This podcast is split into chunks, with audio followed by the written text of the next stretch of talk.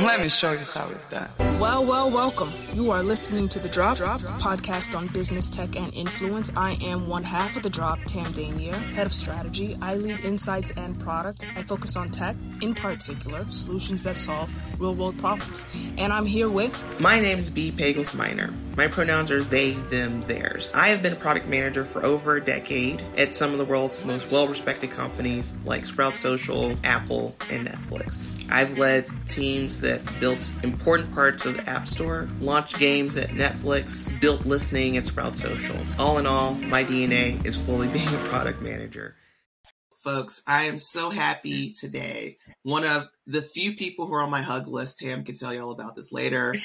I have a very short list of people who can give me a hug because I'm not a hugger. And Lexi Butler made the list on the very first day, which the only other person who did that was my wife. So, mm-hmm. Lexi is currently chief of staff for one of the distinguished engineers at Twitter. Previous to this role, Lexi held roles at Facebook and Airbnb. Lexi is also the founder of Sista Circle Black Women in Tech, a community of 14,000 plus Black women and non binary folks. Lexi has spent her career helping to manage, create policy, and generally execute across legal, finance, and compliance amongst some of the world's most well known brands. Lexi has literally been in the room to help make some of the most difficult, complex decisions in modern tech company has had to face. Lexi, again, I'm so excited to have you here.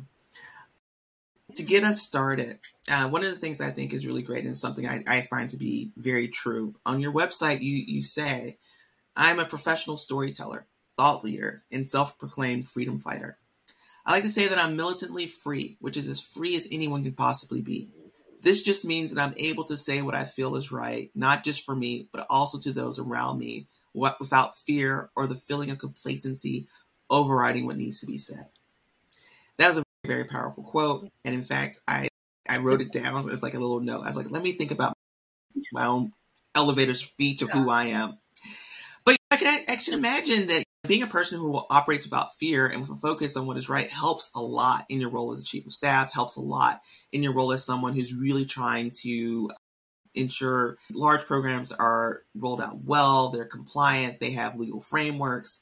So, can you elaborate a little bit more on your role and how it impacts the day to day decisions at a company like Yes. So, I think that it's funny when I think about that quote on my website, when I was working with someone to create that language, I remember telling her that I am militantly free, not necessarily because I don't fear anything, but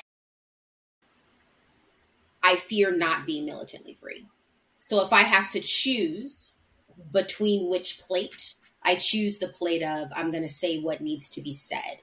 And part of that, I think, is a mix of just my personality and who I am, how I came out in this world, and, and, I, and I think I've always been that way in many capacities. And the other part of it is the career and that I've been in and, and that I'm currently actively in, where I'm literally in rooms all the time, and it's at that time of what decision are we making? We are no longer in a space where we can just dance around. We can, you know, talk around the subject. What are we doing and why? And I've been very fortunate where I was put in that position at a very young age. And so I had to learn very quickly how in which to have hard conversations in a way that leaders, most of them who do not look like me, will receive. And whether or not they take my advice, they are actively listening to next steps and we can come together to come up with a solution that largely I'm also cool with so I can do my job well. You know, yeah. You there's something that you said there that I think is very interesting, and I think it's one of the most complex and difficult things for any business, no matter what stage or how long they've been around. It's this idea of the why. Like, why the heck are we doing this? Yeah. Could you elaborate a little bit on how you help people get to the why? Yes, I think the why is the most important. And I think that in order to get to the why, we have to get to the root of the issue many times in organizations and startups, big organizations, I don't care how big or small you are, when you're having these cross functional conversations, you have people in the room that are coming with their own agenda. And there's no one actually in the room who says, So, what's the actual issue? Like, you can talk to me, if, if you're in marketing, you can talk to me all day about why you want a $2 million budget for this new rollout. Okay. But you haven't given me a why. You've told me obviously I need the money because let's I need to have more fireworks or I want to hire this celebrity for the campaign. That's a why. Okay, cool. But like, why do we need this massive rollout campaign for this product? And so for me, what I always tell folks is that my job, whether or not it's listed on LinkedIn or in my job title, is I want to come into these rooms, all these cross functional players, and really figure out what is the root of the issue. Okay, so you need $2 million because you want to make this very sexy marketing campaign that if you are a startup, you may may never have spent that much money on marketing. And then I hear from finance, hypothetically, and they're like, we don't have the money. If we do this, we're gonna have to take money out of this budget. But then I hear from the product people and they say, yeah, but Lexi, when this thing rolls out, this is going to change us from startup mode to possible IPO. Okay, so the root of this is because there are people in the room who think that this next thing that we're launching is going to take us in a step in our business that if we don't launch huge and sexy and lights and cameras and action, then less people will know about it. And then therefore we can't make it to some kind of goal in 10 years. That's a good reason to get $2 million. And so I'm always pushing people stop looking at your actual agenda and start looking at to the business core of why you have this supposed issue, if it's an actual issue. And then let's focus on solutioning that issue. Another good example, I would say, I think right now privacy is the currency of the internet. And a lot of companies are thinking about privacy. It is very publicly known. We have a lot of companies with FTC decrements and talking to the government, and the government's being upset about how can you let this happen. And these companies are required to change how they work, how they build products, how in which they communicate to their user base of what they're actually doing with your information. Yeah. The root of the why is because the government said so. The root of the why is not because these companies were thinking about it. If the companies were thinking about that, they would have built products that had that functionality in that from day one. And so when I'm in rooms like that, the root of the why is we must do XYZ because these multiple government entities all around the world are saying that if we don't do that, there could be very huge consequences that are in a spectrum of costing us hundreds of thousands of dollars a day, all the way to your product cannot be in said country. If y'all are willing to take that risk, blessings. But it sounds like we need to figure out how we are going to respond to this government's thing. And that is the root of the why. I do think having people in the room that can really get to the heart of the why in all of these very complex conversations drives efficiency and costs you less money. Yeah. Like, see, it sounds like a lot of what you're talking about is design thinking and root cause analysis. We solve real problems, getting to the root to the why. And the other part of it I think what you're alluding to is in the companies that don't have that, they're forced to solve problems based on compliance. You're talking about yeah. FTC getting or the government getting in and saying you have to do this. Yeah. So the why is the compliance. Do you have an opinion on why you think companies just don't have this ingrained capacity? Is this not part of lean? Meaning being lean means we don't take into account these things that could be a problem. We only face what we must face. I and to what extent is that a risk? yeah? So, number one, it's a huge risk. These are very huge risks. You do need to think about this stuff all the time, and you should be actively looking for experts in this field to come into the room. I, I always joke with folks there should be a chief Y officer at every company. And their job should be this like strategic person who walks into these cross functional rooms and is like, why are you doing it? And until you give me an actual good reason why, the answer is no. There should be a chief why officer, and we don't have them. I think going back to your first question, the reason why many companies don't have this is because a lot of these companies are built on these weird dreams. Weird dreams are hey, wouldn't it be cool if people could talk in 140 characters to each other? Before Twitter existed, that was weird. That was weird. Um, and and I would argue that weird factor made Twitter what it is. Before Twitter existed, nobody was walking around saying, "Hey, I'm just going to put 140 characters online to tell people that I like the Grammys." That was weird. unspoken desire. it's like okay. Yeah. You know, and I definitely wasn't in the room when Twitter was created, but I can only imagine when Jack Dorsey was initially going to people and saying, Hey, wouldn't it be cool if people could just tell people what they thought about the sports game in 140 words? And people were like, Why would anybody want to why would anybody care about your thoughts? And now look what it mm-hmm. right? Look at Facebook. Facebook was really founded upon this like weird psychology experiment at a college where they were like, hey, wouldn't it be cool if everybody could connect with their classmate on the internet? And their classmate could be like, I like puppies and I'm from Louisiana. And then for whatever reason, people thought that was cool. That was weird at the time. And I think that because it's so ingrained in our hearts and our minds and our bodies now, it's just duh. But we have to remember when these companies were created, this stuff was weird. It was weird to be able to communicate to someone in three continents away with a simple click. And so, because of that weirdness, I can only imagine that when these weird quote unquote ideas were thought of, nobody was sitting there saying, and what are the data implications of all well, this? And what about people's privacy? So there's two things. One, chief fly officer, I feel like their number one tool should be like a little water spray bottle like you spray the cat. It's like you spray. It's like no, that wasn't an answer to my why. Like that should be like the, the tool that they have. Yeah. So that's the first thing. That's exactly what I thought of when you said that. But to your point, part of it's it's not fun. Many of the companies I worked for, I so I went to law school. I'm a very proud law school dropout. But they would always put me on all these legal and compliance projects. And everyone would be like, oh my gosh, be like, look, we like totally appreciate you because you're the one who takes the stuff other people don't like. And I'm like, but that doesn't make sense right. because if this doesn't go well, we will not be a company anymore. We, we, we could be dismantled if we do this wrong, especially when you're talking about the ways in which, you know, you can lose trust, right? For instance, Robinhood, I think, is a great example because they had the huge security issue.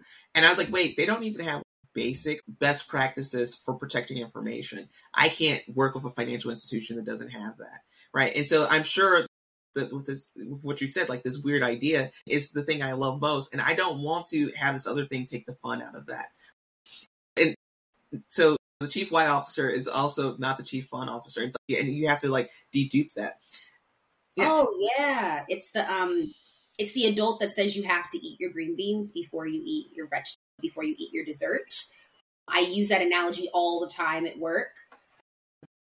It's become a joke when I walk in the room, it's oh, here comes the vegetable eater.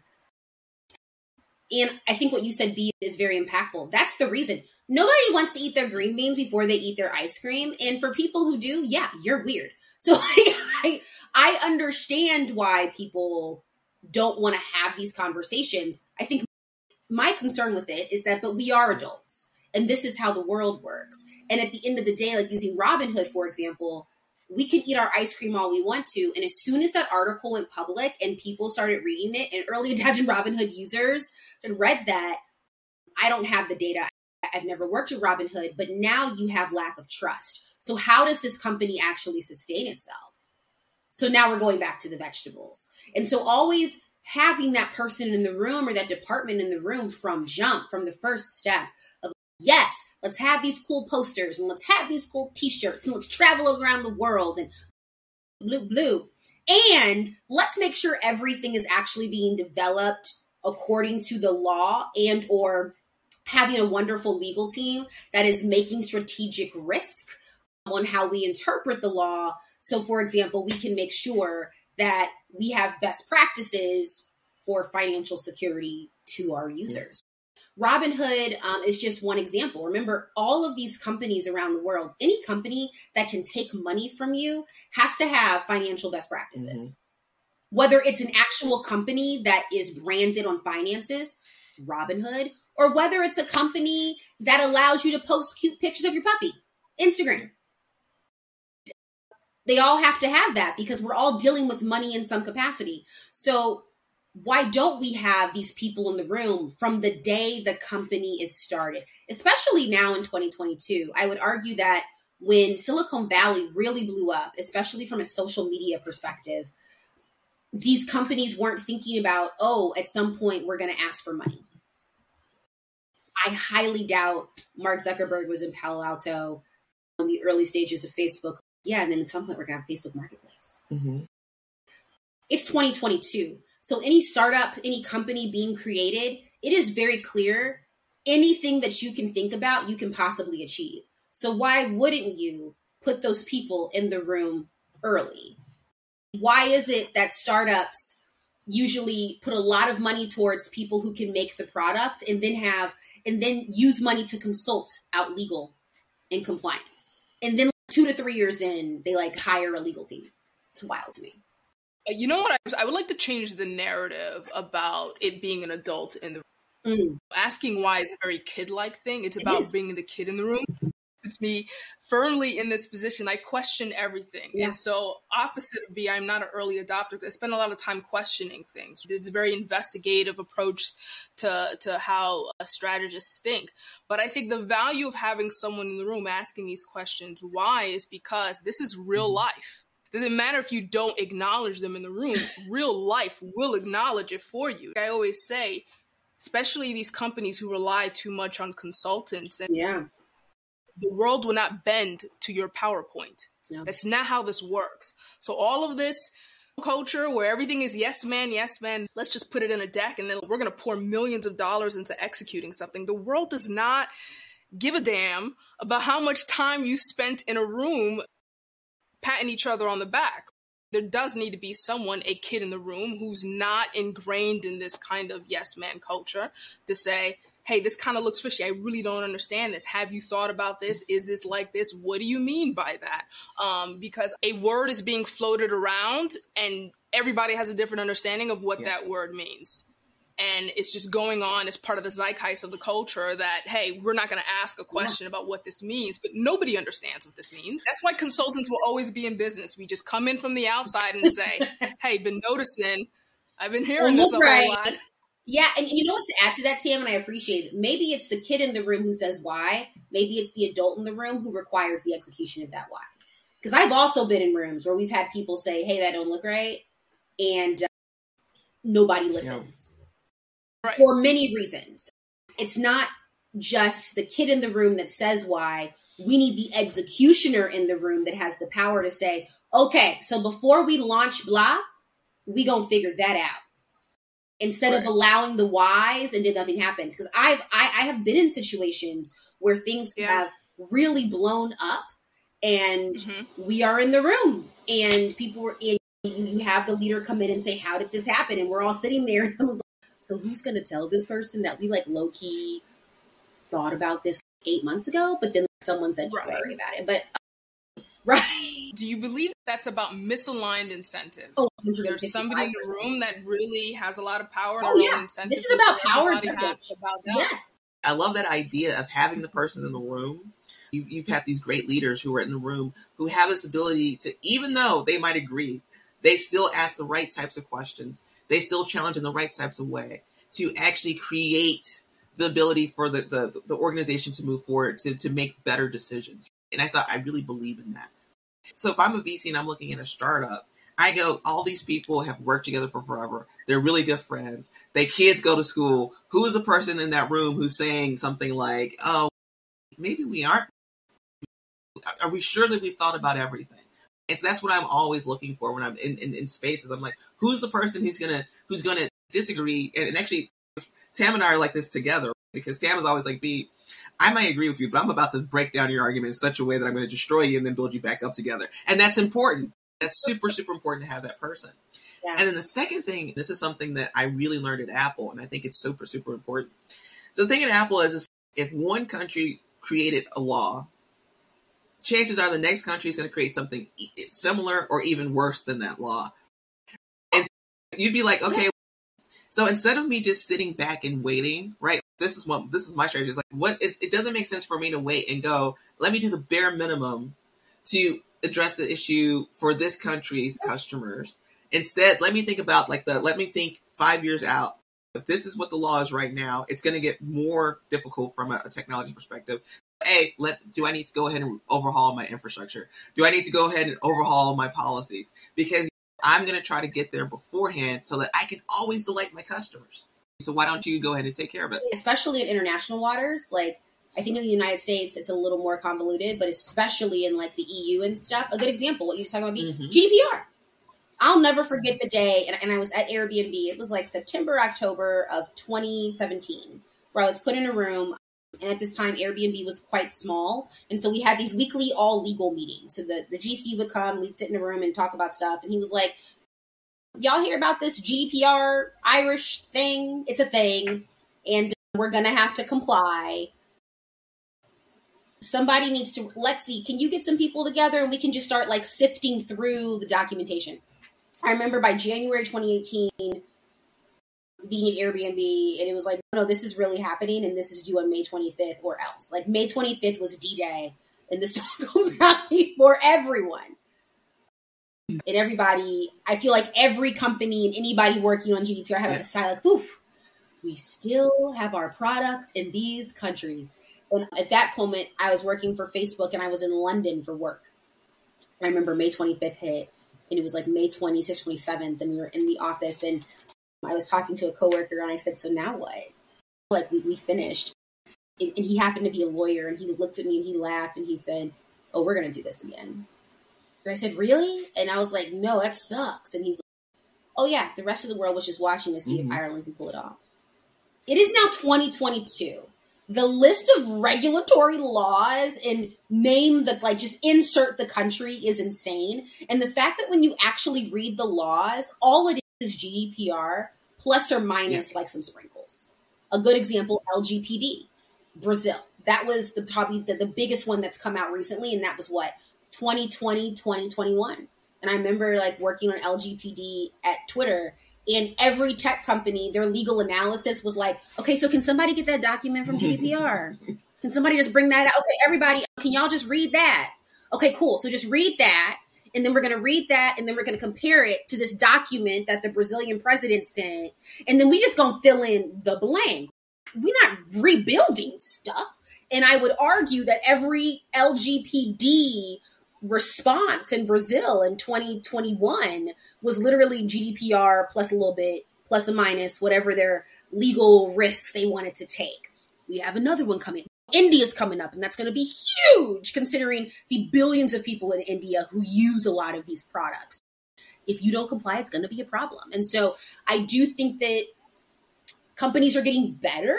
But again, when you are at like a Facebook, you're a tech titan, when you're at a Facebook, when you're at an Apple, when you're at an eBay and Amazon, and I use the word titan not just for the brand name of it all, but just like the sheer number of employees that you have, like the sheer number of like countries that you're in.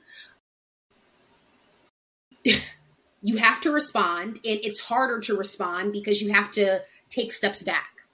If you are the startup who's just starting right now, who just got their first seed of funding, learn from those tech titans, build this stuff in as you go. So you don't have to backtrack. I have been in rooms at some of these companies where it's like, it would have been so much easier if we had just done this 15 yeah. years ago. and the amount of work that we have to do to go back in order to move forward, just learn the lessons now. Just What's build it. Could you define what a GC is? Yes. So a GC is general counsel. The general counsel is the head of legal. So at any of these companies, tech or non tech, any corporate companies, there is a legal department. They hire in house lawyers to work on the stuff they work on. And the head of that department, we call him, her, they, the GC. Some organizations call it like the head of legal. Titles are titles are on a spectrum, but usually at these major tech companies, when you hear the term, oh, the GC is coming to this meeting, it is the person who runs the whole legal organization. It is also the person that when the CEO says, What are we doing? they have to respond. Anybody who was a product manager of a public facing site or, or product in 2018 had to deal with GDPR, Jeez. which for the listeners is General Data Protection Requirements, uh, a nasty little nuisance Not that fun. we all had to deal with. Not so fun. I think I want to go back to, to yeah. this path about GCs and these compliance things. So I want to go back to this idea of why this role is not appreciated in the room and the narrative around that like the person who asks why is a troublemaker the team player yeah. and when you're on a quest to build something these are the people that usually get um, pushed aside or quieted down. And the greatest historic reference to that of, of, how this has gone bad is the Challenger. I don't know if anybody realizes the Challenger, the Space Challenger, oh, that mm-hmm. because they would not listen to any naysayers in the room. They had identified mm-hmm. this problem, but hey, you don't believe in greatness. I'm just summing this up for dramatization, is basically what happened, and you get kicked out of the room.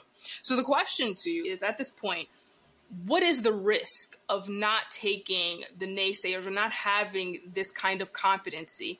Anecdotally, any stories you can share of this is what's at play or this is what's going yeah. to happen. Really bad things from your users getting physically hurt. It depends on what kind of product you're building, but people getting physically yeah. hurt all the way to your company not surviving. I think a really good example that I can talk about publicly was I joined Airbnb March 2016. And I yeah. joined as a compliance project manager. Before that, I was a um, technical program manager at a company called NetApp. So this is my. So I joined Airbnb. I was just like, I just want to do something different. I want to work at a, the hot startup. I, I was really tired of going to Christmas dinner and then having that uncle say, So, where do you work and what do they do? I wanted to work at like the cool named company, even if I could have been the janitor, I could have been the CEO. I wanted a brand that I was like, This is what it is. And people would be like, oh, mm-hmm. oh, so I took this job as a compliance project manager, not really knowing what compliance is. And really, March 2016 was how my career into this space started and really transformed. And I haven't looked back since. Airbnb was very small. I think I was employee like probably in the early 2000s. Hot startup. Everybody was loving Airbnb. It was everywhere. Everybody was talking about it.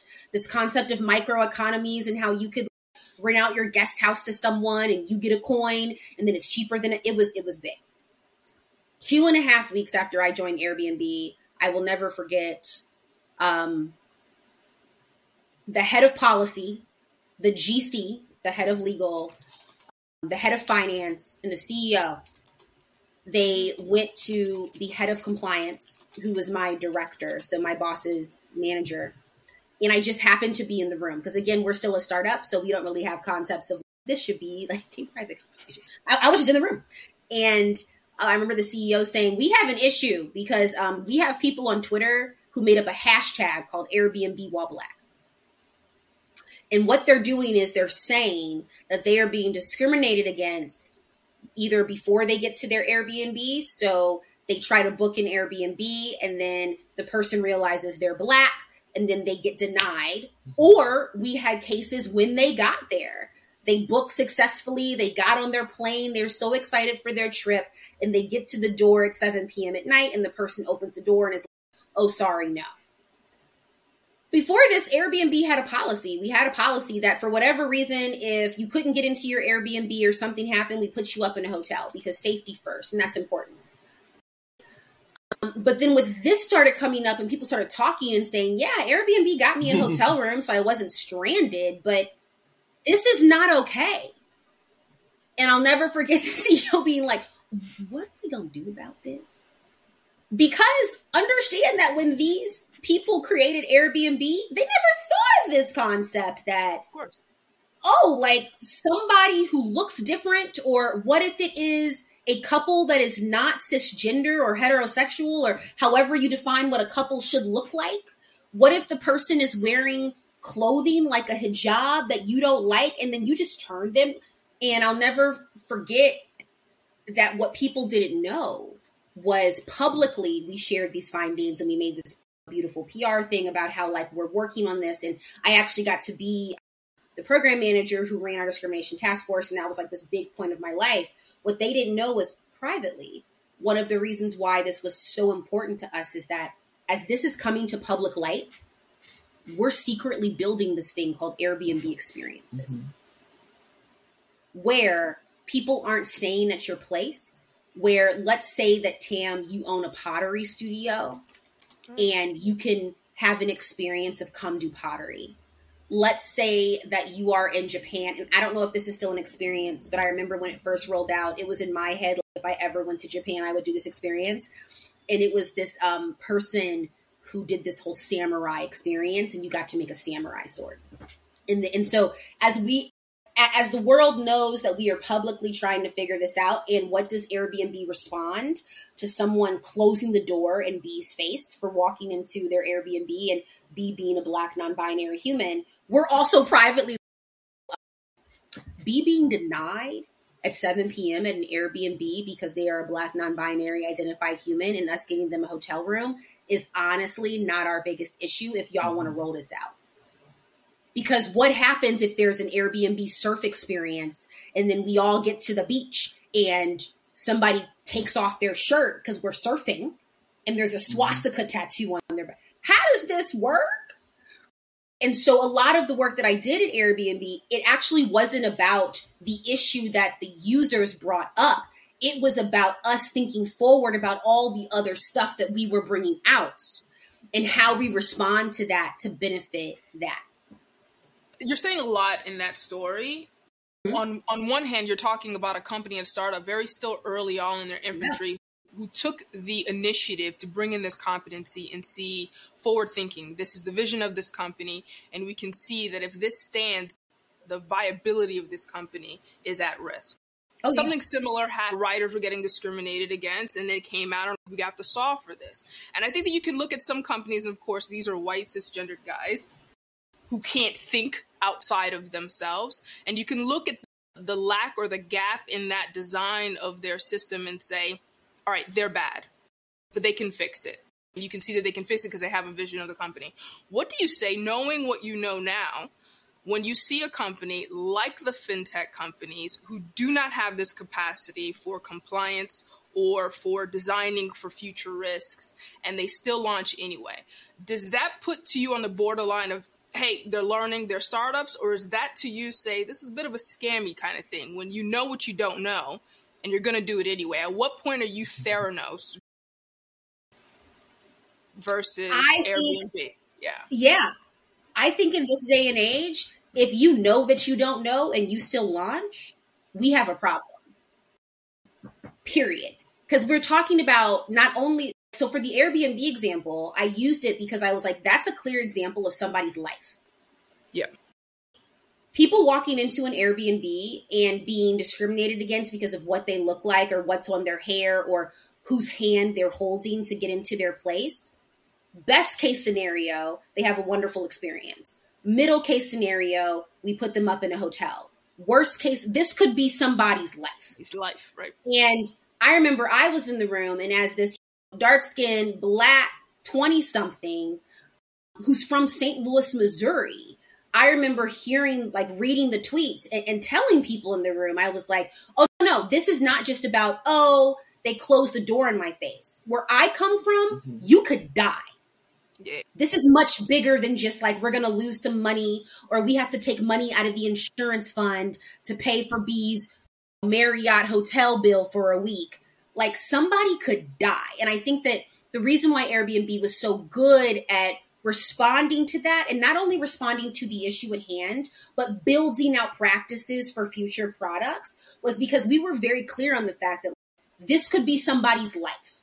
This is not a game. And do you want that PR New York hmm. Times article? because that could actually end your company. So we've ended yeah. lives and we've ended companies.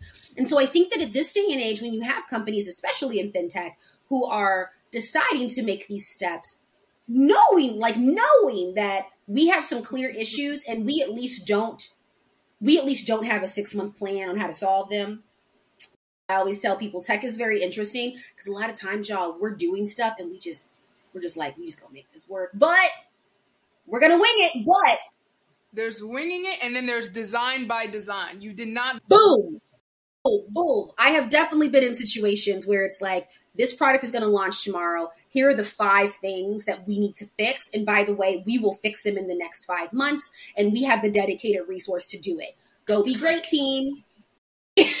Anybody ask you anything, you don't know.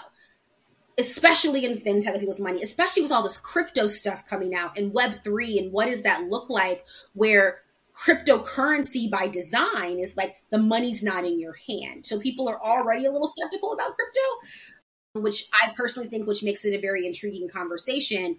you as a fintech company producing things, doing things, launching things, actively knowing you don't have all your ducks in a row and also actively knowing you don't have a plan to get them in a row in the next 90 days is a huge problem and a very big risk and a huge risk to me as somebody who would work at that company I would argue that I probably may not work at that company because I'm like, are we going to be so around in you, a year? So obviously, we acknowledge that not every startup has the capacity to hire an internal general counsel or legal expert or compliance expert when they first start. Yes. But there is a risk to not investing in at least the thought frameworks or thought in the, the thinking of these risk things. Because one of the things that, that really came to mind for me for that, first of all, so obviously, I was one of those people. In fact, my wife is white, so we actually changed our profile picture to just be her image, so that we could always guarantee that we could get Airbnb. Mm-hmm. FYI, like we tried to game the system for our safety, which is very interesting. But the second part of that is, is that as a mm-hmm. startup, like, if you think about Airbnb, like economically, trying to then recoup the trust of this cohort of users, like you're having to put them up in a hotel, and you're, you're not getting the money from the rental that they had you put them up in a hotel and you might have to kick off that that person who's renting off that property. So if you start looking at that, losing money, losing money. And if that starts happening at very large amounts, you don't survive as a startup. And so part of what we're saying here is that this thinking through these things, right? Thinking through the why, thinking through the risk, thinking through the compliance is also a way to make sure that you're economically viable right? Because you don't have to worry about that thing hitting you and then you lose everything. You, you lose your ability to actually continue yep. to see if you have product market fit, for instance. Um, so having said that, we're getting close to the end of the podcast. Lexi, first of all, I know you got a crap ton of stuff always going on. So what's the things that we most need to know about Lexi and what's going on with you right now? Yeah. I am the the very proud and humbled founder of Sista Circle Black Women in Tech, which is a 14,000 plus Black women organization, solidarity group for Black women in the tech industry that was actually started when I was at Airbnb because I realized very quickly the rooms that I was in, I need to learn how to talk to people and ask why, and also be the executioner for that why. Talk to a lot of leaders who do not look like me and how do I do that as this dark skinned, braided and or curly hair black woman who's usually the shortest person in the room? How do I do that? How do I gain authority and seek authority and, and expect authority from leaders in these compliancy conversations without getting the angry black woman thing? And to be very frank, it still happens all the time. And, it, and at this point in my career, I'm okay with that because those feelings are not mine. But as a middle late 20 something it was like how do i navigate that so i started this organization and now we have over 14,000 plus people around the world part of tech companies and we recently launched our professional opportunities newsletter for jobs and speaking engagements because it was really our idea of how do we combat these media announcements of all these layoffs and rescinding offers and hiring freezes the best way is for our own community to have a very easy access way to but these people are hiring, but this person's looking for a speaker. And I keep telling folks the recession is coming. Some would argue that it's already here. I cannot focus on that. I can focus on the but and. This person layoff. Yeah, but and this person is hiring, but this person's looking for someone, but this person needs this. And so how do we get that access to our community? And then also I am a speaker and a thought leader and I do a lot of that on the contents of privilege and equity because I do think that the rooms that I've been in, the rooms that I am in all the time, I'm very much an equitable leader. I want people to be safe, seen, valued, and paid fairly. If I can make sure you are safe, seen, valued, and paid fairly, you are going to do phenomenal work. And especially right now in a recession, I need people who do phenomenal work. So I do a lot of conversations and storytelling and workshops on what it actually looks like not to be an ally, but to be a freedom fighter for your direct reports, to really build these very intimate relationships with them so you know what their privileges are and what their lack of privilege is and how you align your privilege to their lack of privilege in order for them to just do their job in a safe environment. And so, question yes. for you is, uh, where do you want to be? Yes, you can find me on Twitter and on what's it called? Twitter and Instagram at Lexi B Speaks, and you can find me on LinkedIn at literally Lexi, L E X I, and then B. But yeah, hit me up. I'd love to continue these conversations. And I want to thank you both for doing what you're doing. I think this podcast and these conversations, these narratives are very important as people continue to build dope products and as we mm-hmm. called it weird things that at some point will not be weird and will just be part of the ecosystem but just making sure they're really thinking about this stuff so it's so they can just make more money faster and Thank you so much for listening to the Drops podcast. We love having you. We love your feedback. Please do connect with us across social media. We are the Drops Podcast on Facebook, Twitter, and TikTok. And we also have a great email, the Drops Podcast at gmail.com. You can send in any questions that you have, and we definitely would love to answer them on the podcast. Feel free to ask just about anything because we have experienced a ton of different things. Again, thank you so much for listening to the Drops Podcast.